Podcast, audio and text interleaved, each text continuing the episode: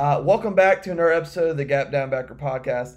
Uh, today we have a very special guest, uh, the offensive coordinator at Middle Tennessee, uh, Brent Dearmon. Coach, how you doing?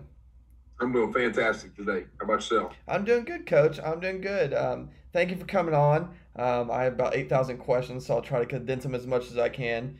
Um, but I mean, I, mean, the, the, the, easy question is, how, how's your transition to Middle Tennessee been, Coach?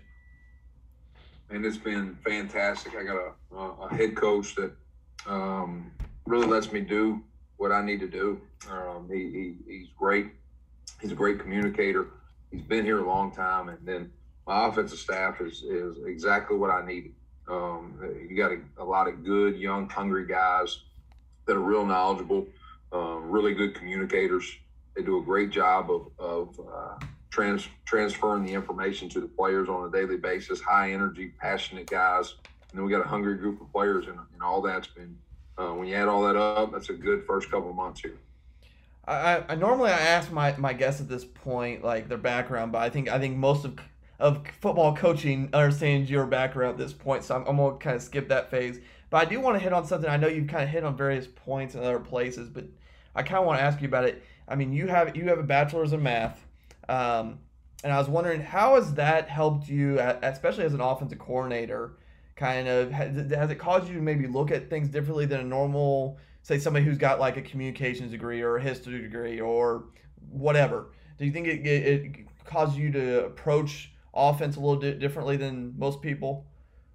I think I'm, I naturally see the world differently than, than normal people because uh, I was really good at geometry. I was really good at equations. So I see the world in shapes. I see the world in formulas.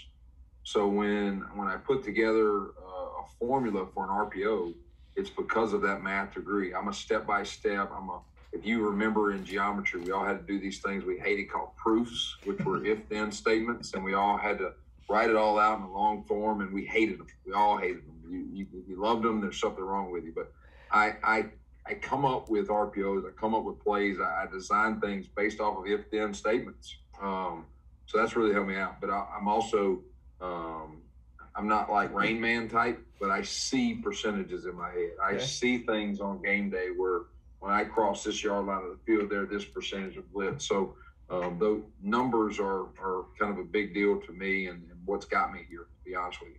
Okay, and, and like uh, now you were you were a high school coach before you entered college. Um, has has and, and I, I, listened to you last week with Coach Bronkhorst talk about power, counter, inside zone, and buck were kind of like your four main pl- run run game plays. Were those kind of your main four before you started working for Coach Malzahn, or was that a very heavy influence of him, or was it kind of a combination of both? So when I was a high school coach, um, I did a lot of what I did in college, which was we were I. We are an I team when I was a college player. We did, uh, you know, inside zone. We did a little bit of power. We did a little bit of ISO, uh, and that was our big thing that we hung our hat on. And then the two years I spent with Coach Malzahn really taught me. Uh, the biggest thing it taught me is getting really good at those four things. Um, because I try to dabble in a bunch of different things. We ran midline a little bit, ran uh, veer a little bit, we ran trap a little bit.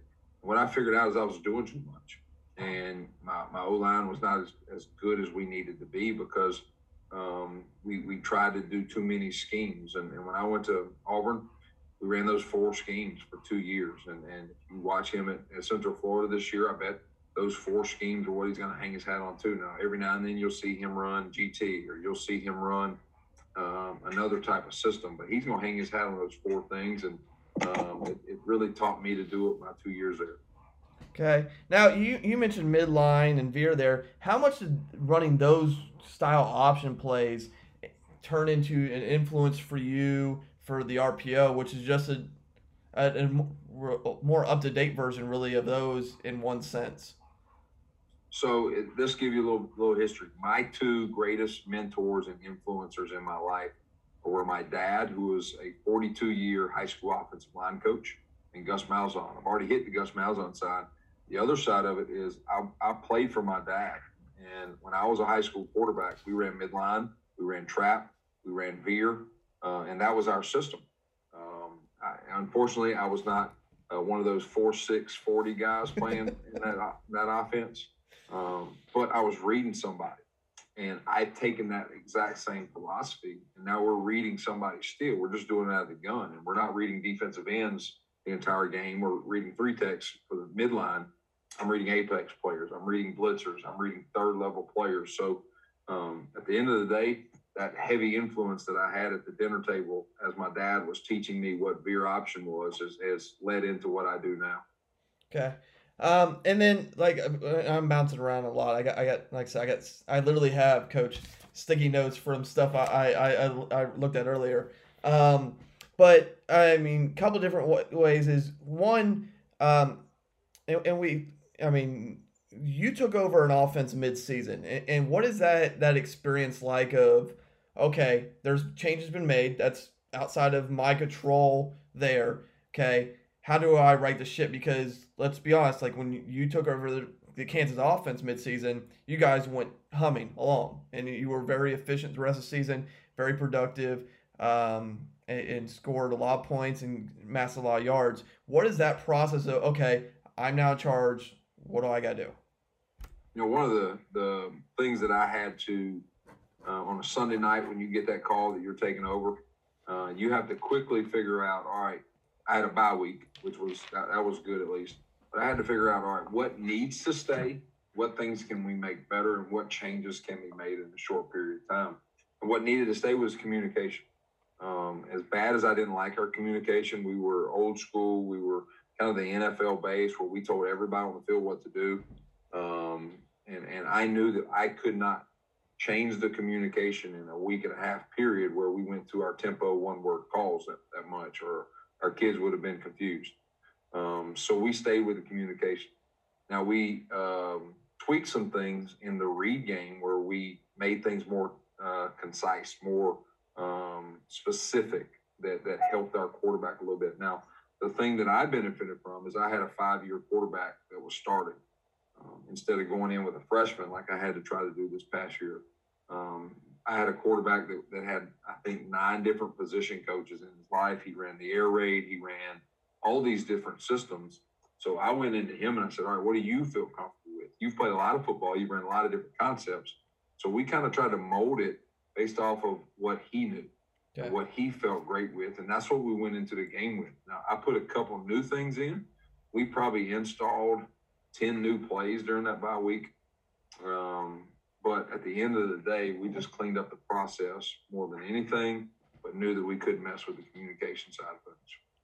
Now, now, the same you, and then after that, you didn't really get a full off season because obviously we've had COVID, and that that hampered a lot of people. Anybody that took a new job, that took, I mean, to where you want to put in your new system for a whole off season, you lost spring ball, and let's be honest, our practices were vastly altered for high school and colleges, and what we were able to do, and how much contact and t- meetings in Zoom. How much did that affect you going forwards, going into this year? Is okay these are things I've found I can do better here. These are things I can teach better this way, or these things are okay. I need this practice time for this. What it what what have you kind of learned from this this year of so or so of COVID?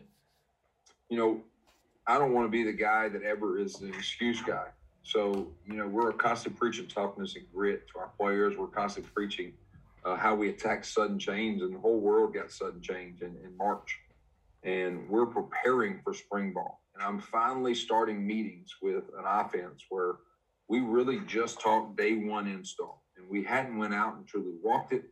We are hoping to get to spring ball, and I'm now going to fully implement a brand new offense to a group of players that's never seen it before, and COVID hits, and and now you're trying to install through Zoom, and and it is great technology as we're doing right now, but the problem with Zoom is I don't get to look you eye to eye. The problem with Zoom is the in-person learning is so much different than the, the online learning. And then you're not getting physical reps. When you lose out on a whole spring ball, um, and we play a Coastal Carolina team game one that got an entire spring ball in. So they installed everything going into three years into a system. I'm trying to put a new system in. And then come to find out, we we the quarterback we recruited, the freshman quarterback we recruited is is got a lot of talent, and we decide um, that we're going to keep him off the shelf game one, and our starter gets hurt. So then game two, we're throwing a 17 year old that just arrived on the campus in a COVID off season, where the first time I talked football with him was mid July. And uh, you, you learn quickly that you better slow things down as much as you can. You better figure out what your your young kids can do, and that's probably something that I've got to continue to be better at. Is instead of sticking to the system, I need to figure out what he can do. Yeah, and and that's kind of a high school philosophy is is mold your system around the players you got, and um, and then when you find out a couple games during the year that your starters got COVID and he knocked out this other kid, he knocked out this other kid, and and you find out usually on a Thursday afternoon, you game plan for those kids, and it, it I don't think we'll ever see another year quite like this past year, and, and it made us all better. It made it made our players a little bit tougher, made us a little bit tougher, but man, it's been a, a crazy ride this last twelve months.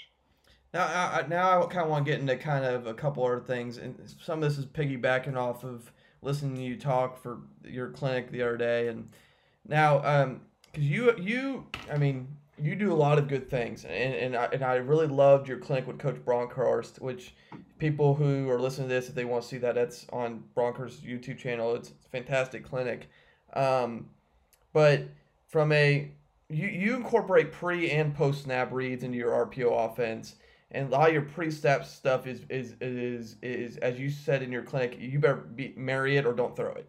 And, and I and I love that statement. How how did you come to that point or what was the kind of genesis did you did you get a lot of that stuff from when you worked with coach malzahn um, and then how from an install point of view how do you approach the pre-snap and the post-snap with your quarterbacks so for for me uh, Coach Malzahn was not a big RPO guy. He was a zone read guy that had bubble answers or spot screen answers. Um, I am more of the pre and post snap guy because when I took the Malzahn offense to Arkansas Tech and we completely sold out to the Malzahn system, what ended up happening is we saw those apex players get tighter and tighter and tighter. And from my, my time being with him, we just he would tighten his receivers down. Hey, if your guy you're blocking's tight, you need to get tighter. So what what we kind of played with in a spring and in the off season, because I had I got blessed at Arkansas Tech with a kid that was a double uh, double major, one being engineering, um, and he is now in med school. And I had a rocket scientist basically playing quarterback for me. I was able to play around in the spring ball. Yeah. I said, you know what? Let's lock these receivers into this split. And if he can't block him, you fix it. And that's originally how we taught. And then we just edited and just cleaned it up more and more through these last four years. Where we said, all right, instead of teaching it that way, we're going to teach it as it's a D gap field read. And if the D gap player is too tight, you fix it. If not, I'm gonna read the D gap player in the boundary. So um, we weren't we, we didn't teach gaps that first year. I ended up doing uh, some high school coaches came up taught with us, and I happened to just use that word one time, the D gap player, and it clicked in my head. Wow, that I like how that sounds. I like how we can teach that, and and we fell into that. So over the last four years, we kind of fell into better coaching and fell into better coaching cues okay. and language um, that we can kind of teach off of. Now, for, for and you kind of mentioned your clinic, you show your your quarterback the gaps and that's how you initially teach it and kind of break into that. How do you then go on the field and and consistently practice that? Is is you have a quality control coach standing out there? Okay, read it, throw it, um, and, and c- combine with the receivers in practice. How how from a on the field practice standpoint, how do you rep that consistently going before you get into the team aspect? So for me, if I need to do any indie drills, my indie drills are during special teams because your quarterback should not be involved in special teams usually unless they're a holder maybe for field goal. So the 15 minutes of special teams is my 15 minutes of drill work. During practice, indie time, I'm throwing to somebody. I don't use my indie time in practice to just kind of waste that opportunity to be throwing to somebody. So if we get 25 minutes of indie, I'm gonna I'm gonna throw to the receivers for ten to fifteen of those. I'm gonna throw to the tight ends, fullbacks for five or ten of those. I'm gonna throw to the running backs for the other five minutes of those. So my cues are constantly working drops, are constantly working the hip flips, they're constantly working the balls being thrown during those periods. Another great thing that you can do is, is go to your janitor, go to your uh, go to your principal, and say, "Hey, I need five trash cans." And what we can do during our walkthrough times is I can go out early and put those five trash cans out there and say, all right, cues. Anything inside these cans is the box. You're not worried about inside the box. So, and then I just move those QBs around. One of them's playing quarterback, the other ones are on the other side of the ball. And I say, all right, you move out and you come down. Who's the D gap player? And yeah. He, says it right now. Then I change the look and say, all right, who's now the D gap player? So I can simulate the different coverages without having a full defense on the other side of the ball with just my my six quarterbacks that I have in my, my room. Um, something that else is really good that I've started doing here recently is I will call a formation and call a play and tell one cue that he's the quarterback. Everybody else, you have to pick a receiver, you have to pick a tailback spot. And that forces those guys to know the exact routes, know the exact depths. So we'll just kind of jog through, and that, that kind of loosens us up before practice too, and say, all right, let's run this play. And I snap it, and I see them all moving, so they know where everybody's supposed to be on every single play. So those are three things that I would say uh, that kind of separates us from from most folks. Now you you mentioned indie drills, and it reminded me of a tweet you sent yesterday, and I think you know where I'm going to go with this. Um, but I thought it was a very poignant and but accurate tweet to a, to a, especially I mean really to a point is is you, you, pretty much expressed your dislike for agile bags, or step overs, and pra- and, practice for quarterbacks. Do you want to kind of expand on that thought and like why why why you feel that way? All right, two things. Number one, I like to stir the pot every now and. Okay, so I knew that that this was a touchy subject because a lot of us get stuck in our ways, mm-hmm. and and especially in this coaching profession. One thing that I've kind of learned is is we do that because we've always done it that way. Well, that is a horrible way of thinking, in my opinion. You got to evolve, and and if I'm still teaching and coaching the way that I did in in 2012, and it's nine years later, and I haven't changed at all, and if I haven't evolved in any kind of way, then then uh, I'm hurting myself and I'm hurting my players, in my opinion. The other thing is I played quarterback. I played the game. And I teach quarterbacks to play with their entire foot in the ground and to not make big high steps in the pocket because I can't plant and make a throw. Anytime I'm taking a big tall step, that's time that my feet, my base is up off the ground. And a lot of quarterback coaches now are teaching different than they used to teach. So when I'm going over an agile bag, you may be training uh, speed, you may be training agility. Well, at my level, if I'm having to train a 20 year old agility, then I recruited wrong.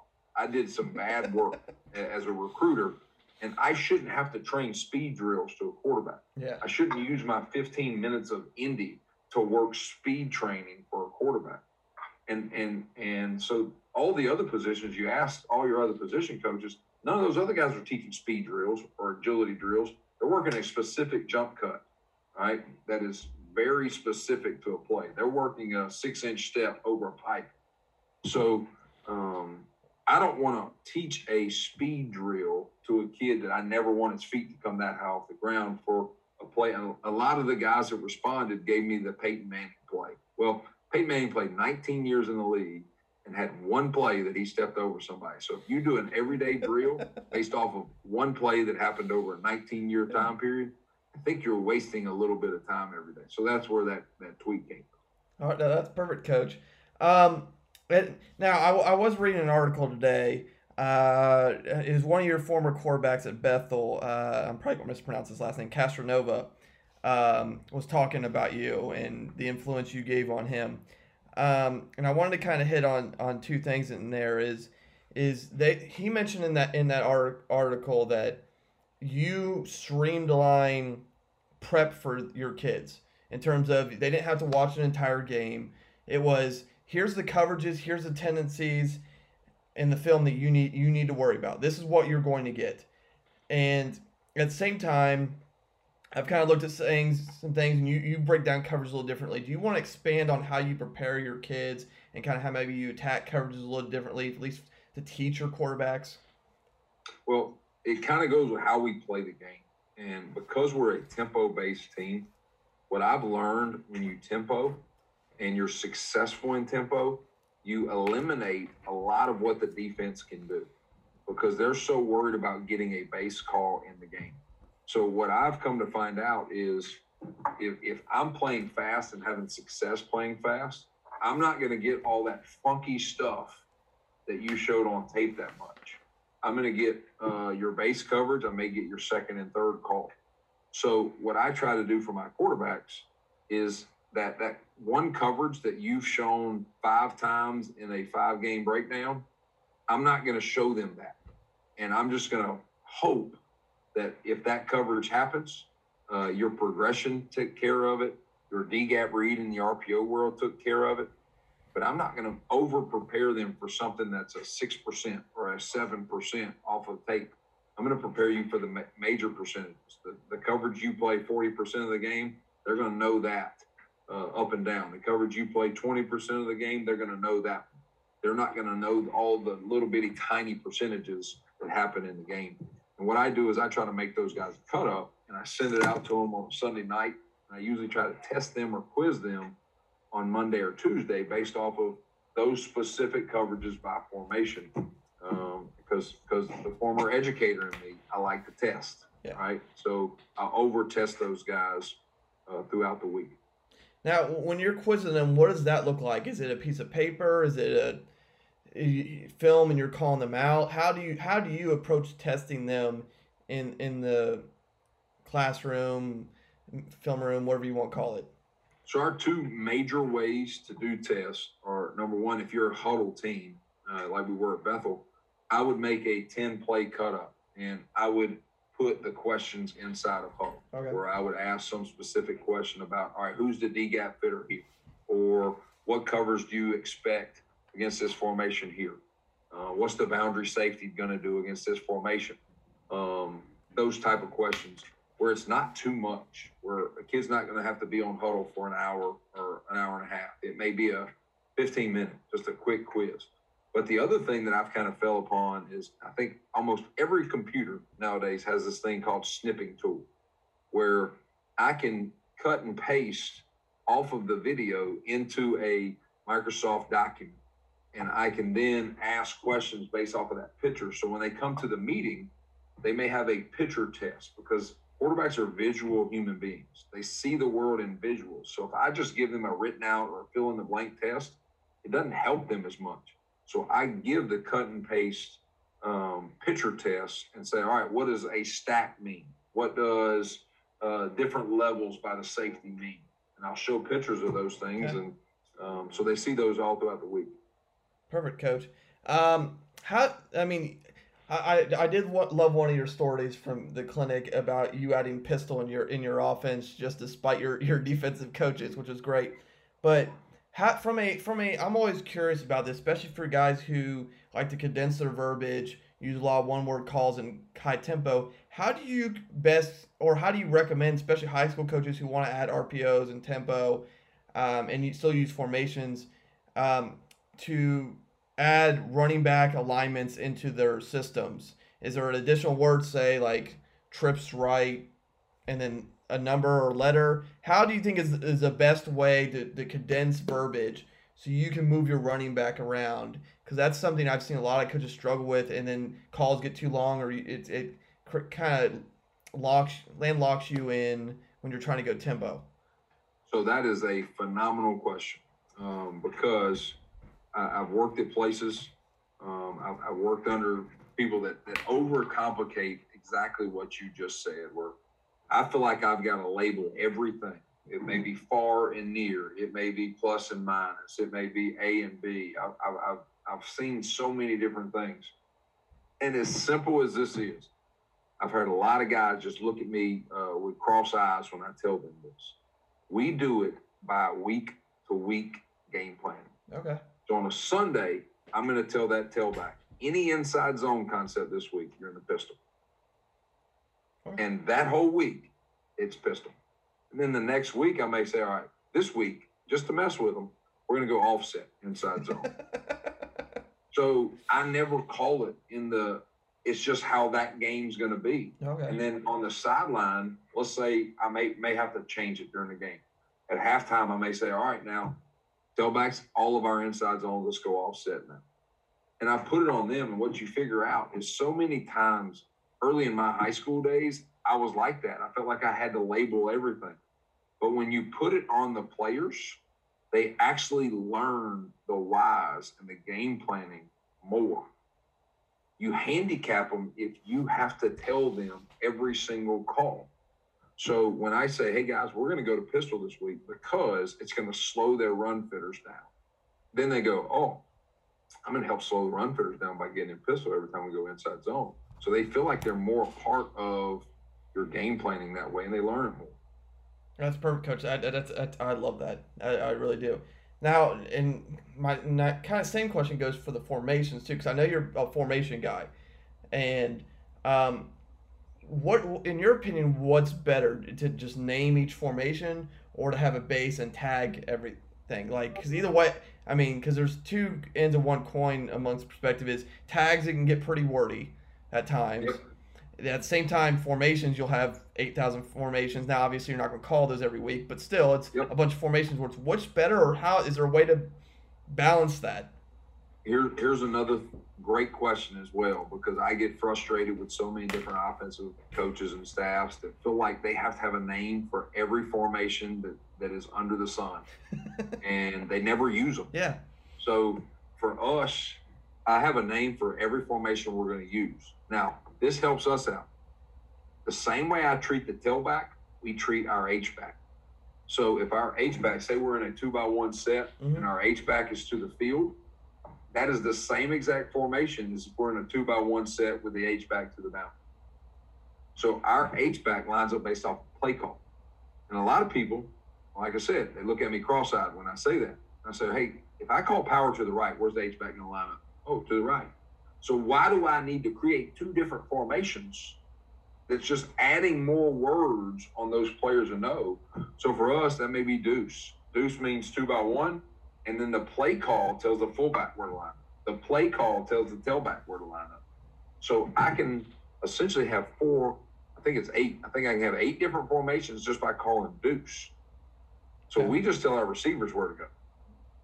So that helps eliminate so many different formations by doing that. Now at the same time, we still have about 30 formations. we don't have we don't have 800 formations. Yeah. But uh, we we eliminate so many different formations by doing that with our fullback and tailback. That's perfect, coach. Now, speaking of H backs, fullbacks, whatever you want to call them, um, how, I, I have this conversation with especially like defense coordinators in, in my area, and, and one of my buddies is hardcore believer this, and I'm kind of with it. How can high school coaches use H and fullbacks better? Because it feels like high school co- they're just underused at our level. They're just glorified guards half the time they're not they're not moved around well. They're not involved in the passing game where you could easily hit RPOs or just short flat routes. How in your in your recommendation for somebody who wants to use an H back better, where, where where should they start? What it should they look at? Where I would start is go to your wrestling team, and I would find the one of your best wrestlers in your high school, because that guy's got to understand leverage with all that he's got to do for us. He's got to block out defensive ends. He's got an arc release or veer release defensive ends and block second level players between linebackers and safeties. But he's also got to have good enough hips that he can run routes. So my recommendation, uh, the best one we've ever had in, in, in my system and, and, and for us was at Arkansas Tech. We had a guy that was a state champion like wrestler. And when I got there, he was the third string linebacker. Because what a lot of high school coaches don't want to do is that kid is is an alpha male type guy. So they're trying to play that guy at pulling guard, or they're trying to play him at Mike linebacker. Mm-hmm. And you don't have another one of them usually. So if you've got a defensive oriented head coach, he's going to have a tough time letting that kid go to play H back. He wants yeah. that guy playing Mike linebacker for him. Um, so that's what's tough on us is trying to recruit that guy.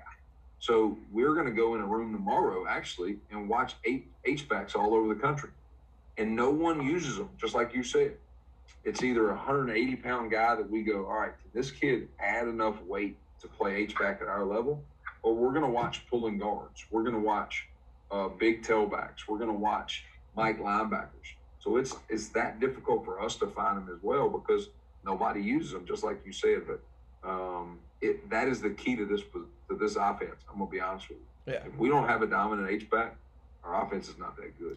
Well, that that's a conversation me and my head coach have had this offseason is finding. I'm like, we need to find a solid guy at that position. It's so underutilized, and they need to be able to do a lot of things. And and, we, and to your point, we have one or two wrestlers that are probably going to compete for that spot because they're not big enough to play line for us, but they're they're competitive and they're going to scrap with people. Um, absolutely.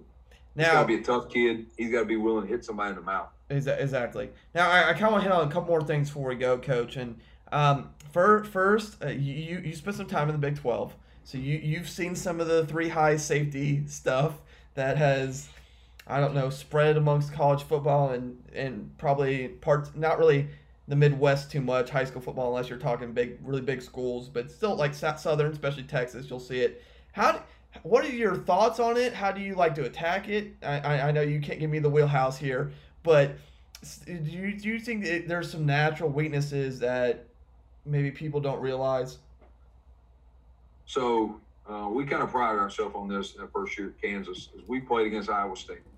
And one thing that I would recommend if you're looking at the three high safety looks, go back and watch the 2019 Kansas versus Iowa State game. I think we hung 35 points that day on Iowa State and lost in a shootout that day.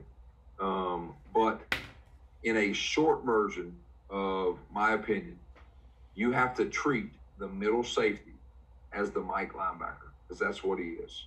And and they do not. The defensive coaches in the world are, are losing it right now when they heard me say that to you because they've been hiding that information from us. That guy is the Mike linebacker. Yeah. They don't want to admit it. But if you do not count him in the box, you don't count him as a box player, he will have 17 tackles against you that night. And as soon as he gets a pass read, he's a free uh, a free safety in the middle of the field. So that's the, the the conflict. So any RPO, he's a Mike. Any play action, he's the Mike. Any straight drop back, he's the free safety. So um, okay. I have to understand that I have to understand that piece when I go to game planning. I have to understand that when I'm coaching my quarterbacks. I have to understand that when I'm trying to scheme up what run plays I like. So that day against Iowa State, we blocked that guy with our offensive line. A lot of people try to go block him with a receiver. He never gets there a lot of times if that guy's an aggressive guy. So we included him in our box count. Perfect, coach. That's I mean that's that's perfect. I don't got anything smart to say after that. Um, now, I, I remember from your RPO stuff, you, you, you mentioned how you will switch if you're getting a lot of man, you'll switch to your man beaters, and, and you showed off a couple good ones at your clinic. Um, is there any zone? Is there any adjustments depending on the zone? Whether you get rip Liz match, which is I mean, or to read. Is there any any particular adjustments, any particular complications for some base RPOs that people might need to be aware of when they're teaching them? Any version of man messes with RPOs. So if yeah. you're a, a four team that plays man corners on the outside, it's going to mess with that outside RPO because I'm not going to get not going to get space. You're just throwing a 50-50 ball, whatever you scheme up. Um, so when you're talking Rip Liz match, Rip Liz match is not is going to be really good against RPOs. You don't want to run D gap RPOs against single high man coverage plays. I, I hit it in the RPO kind of clinic the other night as well. Of there's some things I can do with motion that get corners to play off coverage, whether it's with a bunch set or a stack set. It could be quick uh, in motion, quick short motion. Yeah. It gets off corners.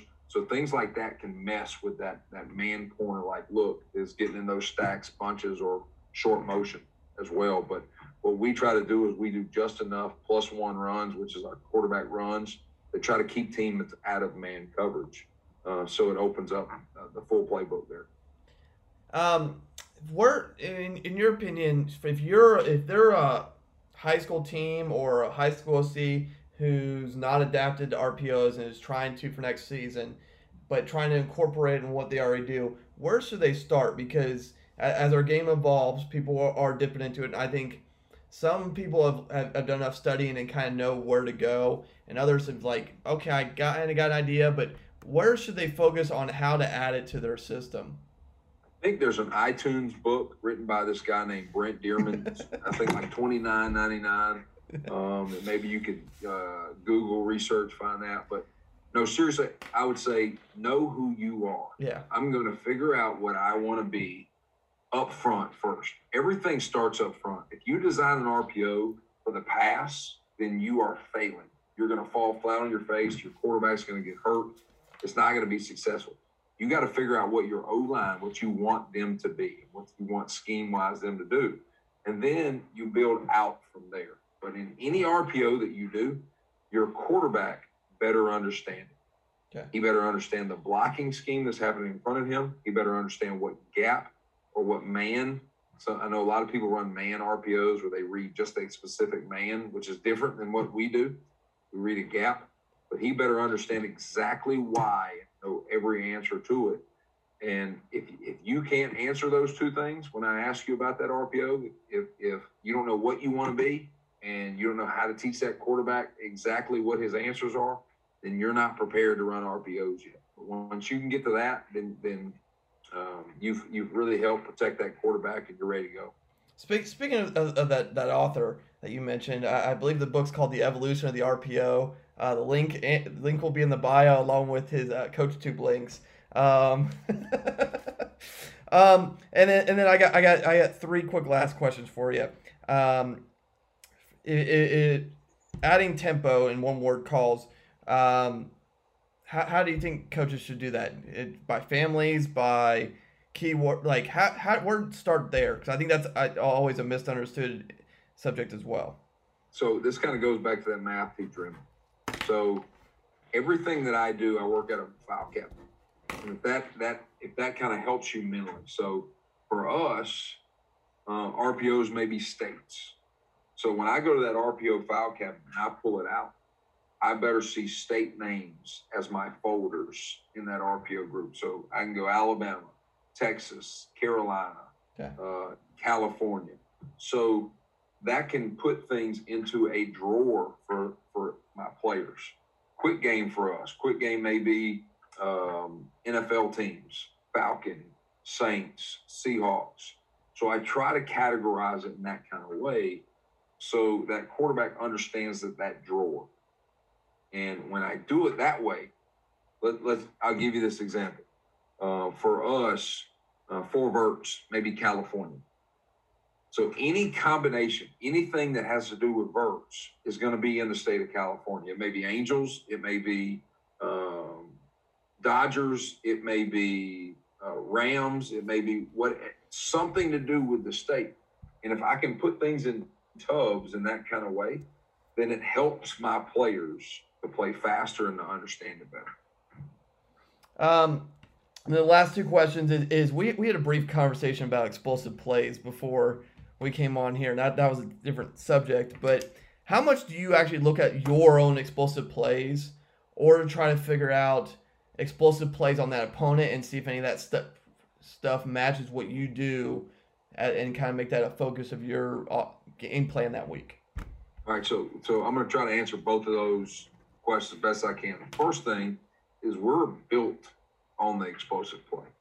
Our players, when we come back, when, when we're going over uh, base, when we get our first meeting, they're going to get a goal sheet put in front of them. And one of our five goals is we want to have 10 explosive plays a game. And, and here's where we kind of fell into. A lot of coaches say uh, 12 yard runs an explosive and 15 yard pass is explosive.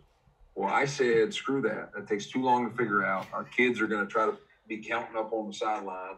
So for us, it's 15 yards. If you get a 15 yard run or a 15 yard pass, we count as explosive. Okay. Explosives are momentum plays. Anytime I get a 15 yard play or more, it's a momentum changing play. So we build our offense based off of that thought. We're going to try to get momentum gaining plays the entire game. We're going to get 10 of them. We want 10 a game. And if we don't get 10, uh, we usually lose. If we, the games we normally get 10 explosive plays, we usually win. So that kind of hits that how we do it. We build things off explosive. Now, we watch an explosive cut up. One of our coaches' jobs is to make a cut up off of all the 15 yard gains from our cut up from our breakdowns that we're doing. And what we do is we all individually watch that cut up and we say, all right, did they, number one, is this explosive because someone on the defense just messed up? Because if they just messed up, then I need to throw that play out. Yeah. If somebody missed a tackle, all right, that play is not really an explosive. Somebody just missed a tackle. If somebody out of their gap, if somebody mess up with with where they're supposed to be rolling, all those plays are thrown from the cut up as soon as we see that. And then we get it to, all right, how did schematically, how did this play get an explosive?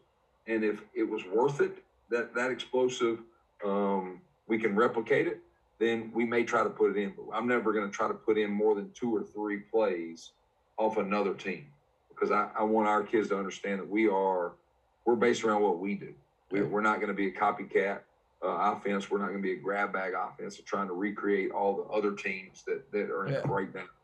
And what you find out about defenses is they usually get those things fixed. They, they see somebody attacked it and they see weakness, yeah. they're going to try to get that fixed on that Saturday or Sunday. And, and then my last question for you, Coach, before I, I go to wrap this up. Um, when you and obviously that these have not been like necessarily a two normal off seasons, uh, unfortunately. Um, but when you when you're in your off season mode, what does that look like in terms of evaluating your offense, reaching out to people on maybe stuff for you to look at? Who do you reach out to? Obviously, you're uh, you you have a good relationship with Coach Malzahn and several other coaches around college football. But who, who are you reaching out to? What are you looking at? How do you self evaluate uh, on a normal year? I'll, I'll, I think you're you're kind of in two phases, and we're in phase one and we're starting a brand new offense. We're installing a, uh, first year of a scheme. If you're in the first year of putting in your system, you don't need a Zoom clinic with anybody. And if you do, you need to keep that information to yourself. Write it in a notebook, put it away in a file folder. Because right now, your main job is to put in your base. And for us, that's what we're doing. We're putting in our base. And we're not trying to implement something that's outside of our base right now. We made Zoom clinic with somebody I'm gonna put that away for a later date. But if the more I try to cloud up my base in year one, I'm just confusing my coaching staff. I'm confusing my players, and we're not going to be very good. You need to put in who you are in year one. Now, once you go into year two and year three, you need to clean it with folks that are like you, that are in your tree, that, that do similar things to what you do. Because the more, the further away you branch the more confused you are. All right. So um, I'm, I'm, probably not spilling too much information, too much beans, but uh, 2019 Kansas early on was a combination of 32 personnel, Les Miles LSU, and air raid. And those two things are the farthest two things you can get on the spectrum if I'm looking at the football spectrum. And um, it become a grab bag a little bit. And, and what I encourage you guys is don't be grab bag. Be who you are clinic with folks at who you are. So this off season, I've been able to get with uh, Chip Kelly at, at UCLA, and, and, we talked a lot about tempo and, and, the tempo that he was doing at Oregon, the tempo that he's trying to do at UCLA as well, and, and trying to see if we can improve even more on our tempo. Um, been able to get with Ohio State and talk about um, their drop back concepts and how they categorize drop back concepts. So, um, and seeing if we can bring that into what we do. Because if it doesn't marry up, it's great for them, but it ain't great for us. So that's things you got to ask yourself. Maybe it works for them, um, but it, it doesn't happen to fit for you. You actually made me want to ask one more question, and, and I don't mean to add more to this, but how, how do you, and I, and I, I think this is a question that doesn't really get asked, and how do you determine who you are when you're building something? If you're if you're a coach that likes a lot of things, but how do you end up? Is, is it personnel based? Is it philosophy based? Is it just what you know? How do you end up like say if I'm a coach, this is who I am? You hit it a little bit right there. It's it's I think you can run your system of what you feel good and comfortable teaching. So um, you, you you brought it up already, inside zone, power counter, and buck sweep. Why do we do that? We do that because that's the four systems and four concepts that I feel the best teaching. No matter what front, no matter what covers, no matter what we're going to get, is I can coach those things in great detail. If you're not great at coaching something, then don't put it in. If there's holes in, in the way that you coach it, then that means you are not uh, great at that concept. So it's a little bit of what you know as a coach. Um, like for me, I'm I am awful at mesh. I don't teach mesh well. I, I fully don't always understand where the pistol ball is supposed to go in mesh because I'm not from the mesh tree. So yeah. we are not going to run mesh. Doesn't mean it's not a great play. It just I'm not a great teacher of it. So I've got to figure out what I'm a great teacher of, and then I can kind of mold my my concepts based on my personnel. So for if I've got a running quarterback, instead of running true inside zone, I'm gonna more run more zone read. Uh, I'm gonna run more power read. So you can fit your players can kind of fit in your system, but you can call it based off of your players as well. So it's a little bit of both. Coaches, um, as, as, I've kind of already said, and as we joked about, uh, coaches not only will his Twitter, so give him a follow, will be in the bio, um, but a link to his book and to his CoachTube stuff. I know he's got two CoachTubes he's put out, and I think one with Lauren's uh, first and goal that um, goes to, a lot of that goes to charity uh, down below. Um, make sure you check out our sponsors and affiliates below. Um, like, subscribe, and um, share this so coaches can hear more of Coach here. Um, and then, as always, thank you everyone for your support. Uh, that was in our episode of the Gap Down Backer podcast.